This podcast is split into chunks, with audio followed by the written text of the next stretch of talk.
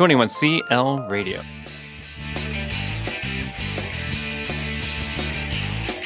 Hello, everybody, and welcome to the program. You're listening to the Education Vanguard, and I'm your host, Michael Boll. Thanks so much for joining me today. We're going to take a short hop over to Iceland today to talk with educator Ingvi Omarsson. When you think of Iceland, you might think of geysers, broad landscapes, changeable climate, and a fascinating place to visit. Yet, as you can imagine, there is more to Iceland, and today we are going to talk about their education system. Ingvi Omarsson is a chief innovation officer for his school district in Iceland, focused on collaboration and bringing interesting technology enhanced lessons to teachers and students in his home country. We discuss the journey he saw take place in Icelandic education, from the dittos in a copier to focusing on continuous innovation and reflection of best practices today and into the future. Enjoy the conversation. Ingvi Omarsson, thanks so much for joining me on the program today. Thanks for having me. Well, today we're going to talk about some uh, changes that you helped to make happen in your district up in uh, Iceland. You were telling me earlier that it was a northern part of Iceland. Mm-hmm. And we could start off with what did the landscape look like prior to that journey? Like, what did you see? And then we can talk about the journey and the changes that you made along the way. Uh, well, first of all, I started, uh, I graduated and started teaching there at this district in 2010 and taught for a few years there. Uh, my first day at the school was basically here are three things you need to know. Uh, one, this is your classroom with 20 desks and 20 chairs. And two, this is where we keep worksheets for students in first grade. Mm-hmm. Grade I was teaching. And number three, here's the photocopier. So, and I thought, is this? I, I, I just couldn't believe that that was that was the reality that that was something that we called school and i thought well we've got to change that we've got to do something different uh, mm-hmm. collaboration was one uh, and uh, so well it, after the first year i almost quit the only reason i didn't quit really was I, I loved the job, but I was so isolated in what I did because I was, you know, after after students left, it was just me in the classroom basically. If, mm-hmm. if it wasn't going to a meeting or something, it was just me in the classroom preparing for the next day or the next lessons or the next week. Sure, right. So it was isolation was one, and I thought I can I can't really do this job in isolation. Uh, and I thought I was the only crazy teacher in Iceland, and you know I was like, am I the only one doing stuff like this? Um, mm-hmm. And then I figured out that I could start blogging. I could go on Twitter, and I started finding that were doing amazing things, and that really inspired me to keep going. And I was getting ideas from all over the place, and I thought, okay, this is what I need to do. I need to, and you know, tell people about what I'm doing and, and learn from other people, and that that really got me going. Also, that we launched the first iPad one to one initiative in Iceland mm-hmm. in second grade then, the time. So that really I was like, okay, we've we've got to change the way we we we we do things. So that was that was one. Yeah, uh, I wanted to talk about the technology in, in a, in a moment, but just coming back to the beginning, you know, if you're by yourself and you're fresh out of university, how do you know any better? Like, isn't this yeah. just before you don't? Can't, aren't you just assuming, hey, this is just the way it is at some point? I mean, how did you know better, or are you just you know curious that way? It, I'm curious that way, but it was it was also you saw ideas in university. Then you went into a real school and you saw this mm, isn't really okay. what reality is. And how can we bridge that gap? How can we make it more like we want it to be and more like how we see it? And then when you start connecting and and and talking to other people, seeing other schools, seeing how other people around the world are doing things, then mm-hmm. that it just opens up you know you're like okay we we can do something different. People are doing things differently. And that really you know launched us on this journey of of how we could do things differently and better and and aim for collaboration. Collaboration is a big thing in our schools. And uh, what we did so i taught for three years there and then i went and studied entrepreneurship and innovation in sweden. Did a oh, master okay. and came back and the the school district had then you know wanted to do something radically different with with how they were doing things so those three years really paid off and we had we had changed the conversation a bit and So they wanted to expand the iPad project. They wanted to expand how we were doing collaboration. So I was hired in uh, back after my stay in Sweden. And what we did, what, what, what we were starting to do also before, was uh, team teach. So no teacher was alone. It was we would we would break down physical walls between every other classroom. So what, mm-hmm. what used to be two classrooms was now one, and what used to be two classes was now one. So we had about 33 students, 33 to 43 students, just about in each each grade, with two to three teachers. Uh, gotcha. Well, I was wondering when you come back or came back from yeah. you know going to university, and you mentioned that things had changed. Had they changed significantly? Was there just sort of perhaps some great timing at that point where you had some additional ideas that you'd picked up studying mm-hmm. entrepreneurship, and then suddenly the school seemed to open to that? Um, the ideas about more collaboration and team teaching had started before. So we had okay. started that while I was teaching, but breaking down the walls that happened while I was in Sweden. So and were that, you at that point thinking, okay, I'm gonna, I got some great ideas, I'm gonna take off, or were you still at the point where you're maybe developing your thoughts on or a roadmap even of what would look good for the future? We were still working on on that. We knew collaboration was going to be a big thing, especially if we wanted to, you know, get teachers to share what they were doing, to learn from each other, and ha- not have uh, professional development be an event, but a reoccurring thing that happens every day. Mm-hmm. You know, it's not an event that happens once a week or once a month. It's something that happens every day when we see what other people are doing, when we learn from other teachers. So that has really been the the catalyst for change for us has been, you know, uh, but but tech, that that's been team teaching, but and and that collaboration of both students and staff. But and technology has accelerated that. You would say, like that mm-hmm. helped. So, so you mentioned collaboration, so I'm sensing obviously the importance of it is it so it's great to be able to exchange ideas, but what if you're collaborating? Were you just lucky in a sense that you're collaborating with people that shared similar ideas? Is that what made it work so well, or do you think just collaboration alone will ensure positive change? I think collaboration will will ensure positive change because that enables the conversation. You, I don't think it's the best to always work with people that agree with you because I don't think anything, any change happens there.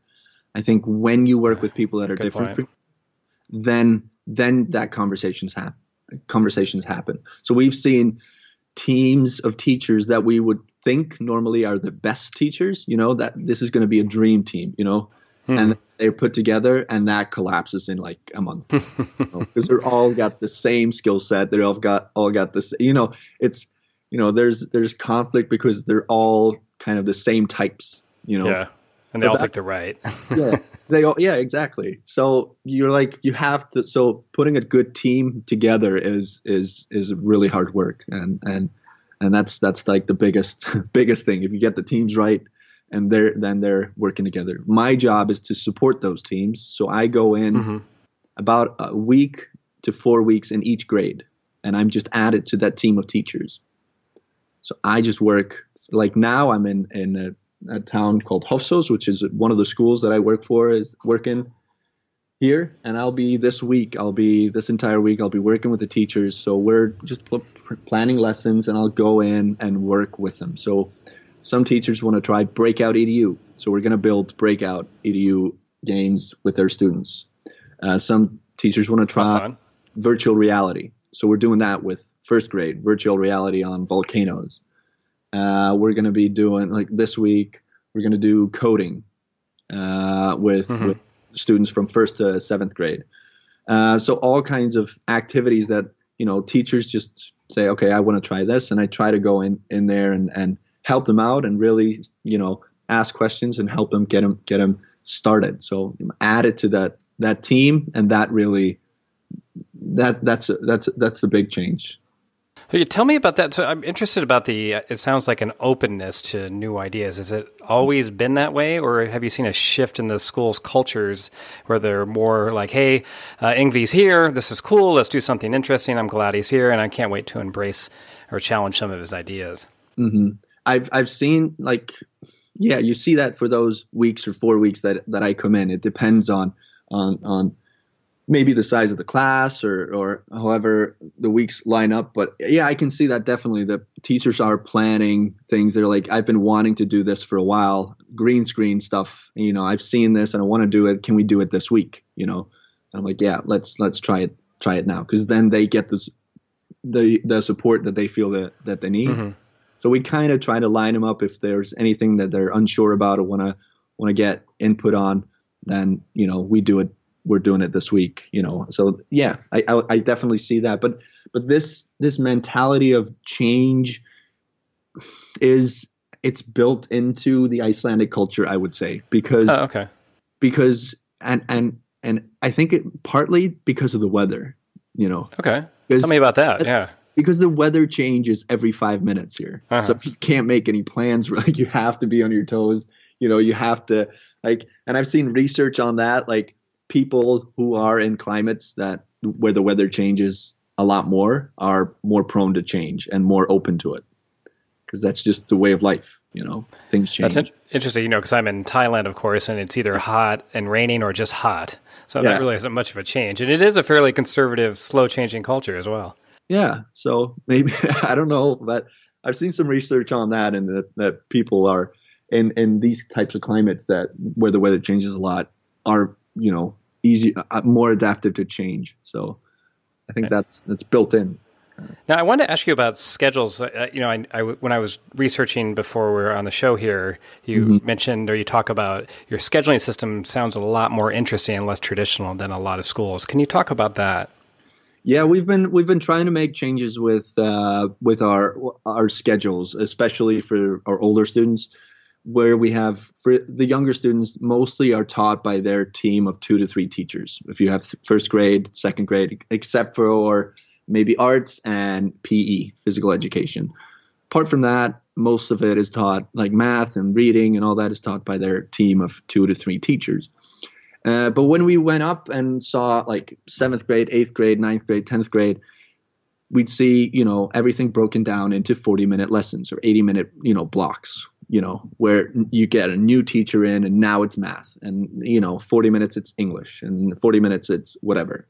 So what we were trying to do and what we've been trying to do now is is break it down into subjects uh, break well merge subjects into something we just call the x on the timetable. So uh, so we combine uh, icelandic english math and maybe social studies into mm-hmm. one class that maybe is like 14 to 16 lessons a week.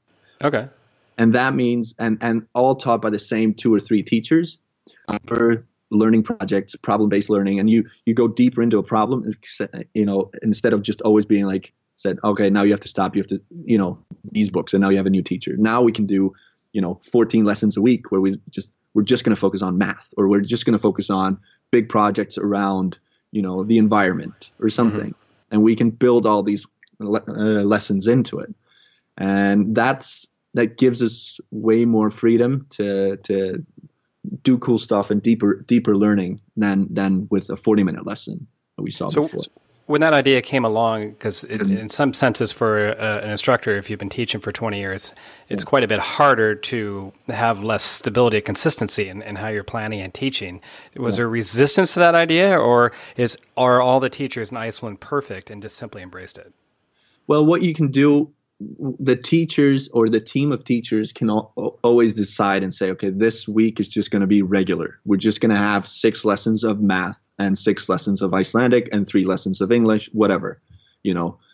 But they can also say next week. So so teams are different, you know. Some teams are embracing it faster than others, and especially those teams that have teachers that are, are used to teaching at you know younger kids that are used to this, you know, teaching the mm-hmm. same group more more lessons.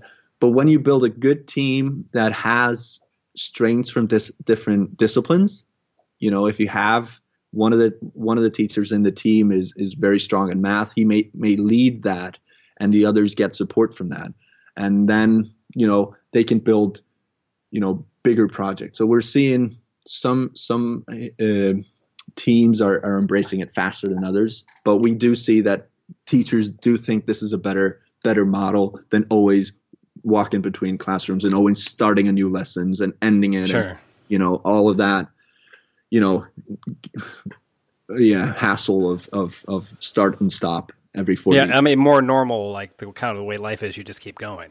Yeah, yeah, exactly. So if you're in that flow, you can just keep going. Ingvi, we're coming towards the end of our time here, and I traditionally ask a future-oriented question. So, the, the way you guys are teaching and the and the awesome uh, role that you have sounds really entertaining and fun, and you're always doing new things. So, is it is it perfect? That's it. Nothing needs to change. Or if we were to talk in ten years from now, would what you're doing look radically different or different at all? Uh, it, I, I think it, it's going to look different. I hope so. I hope we're evolving and, and doing new things. I don't think I don't see it as an endpoint or anything. I'm I'm hoping we'll keep innovating, keep trying new things because this is not this is this is about trying things and and and seeing what works and what doesn't. And what worked, you know, what's going to work this year might not work in 10 years time. You know, same mm-hmm. as we did 10 years ago might not work today. And that's why why we're always asking questions and trying to do things better. So yeah, I I'm mean, it sounds like you guys are reflective as you go along, looking for the ways that you need to fl- be flexible and change, just Yeah. like the weather. Yeah, I, I, I sure hope so. That we're having these conversations every day. And I was just in a meeting this morning about just that. What are we preparing our students for? What are And, the, your, and what was your answer? we are collecting answers from all of our staff, uh, everyone at, at all of our schools about what should be our themes and, and, and goals, and then and all students as well. And so we haven't, you know, we're we're constantly evolving that and, and, and changing that that conversation. And now we're talking about, yeah, I think I think our goals are going to be creativity, going to be health, uh, probably going to be literacy, and we yeah one or two more and then what we're going to do is we're going to have all of the, our staff and all of our students come up with an action plan for each one. So if we're going to have health be one of our leading goals how do we make that happen? What changes do we make need to make? Does it have to do with the cafeteria food more Mhm. recess more pe does it have to do with more yoga meditation mindfulness? Like what does it mean? What does it look like? So that's going to be our guiding question for the next month. So that's one of the jobs that I'm doing now. Ingvi Omarsson, thanks so much for your time today and sharing the how education works in Iceland. Thanks for having me. It's been a pleasure. This interview was brought to you by 21st Century Learning International. Find us on the web at 21clradio.com.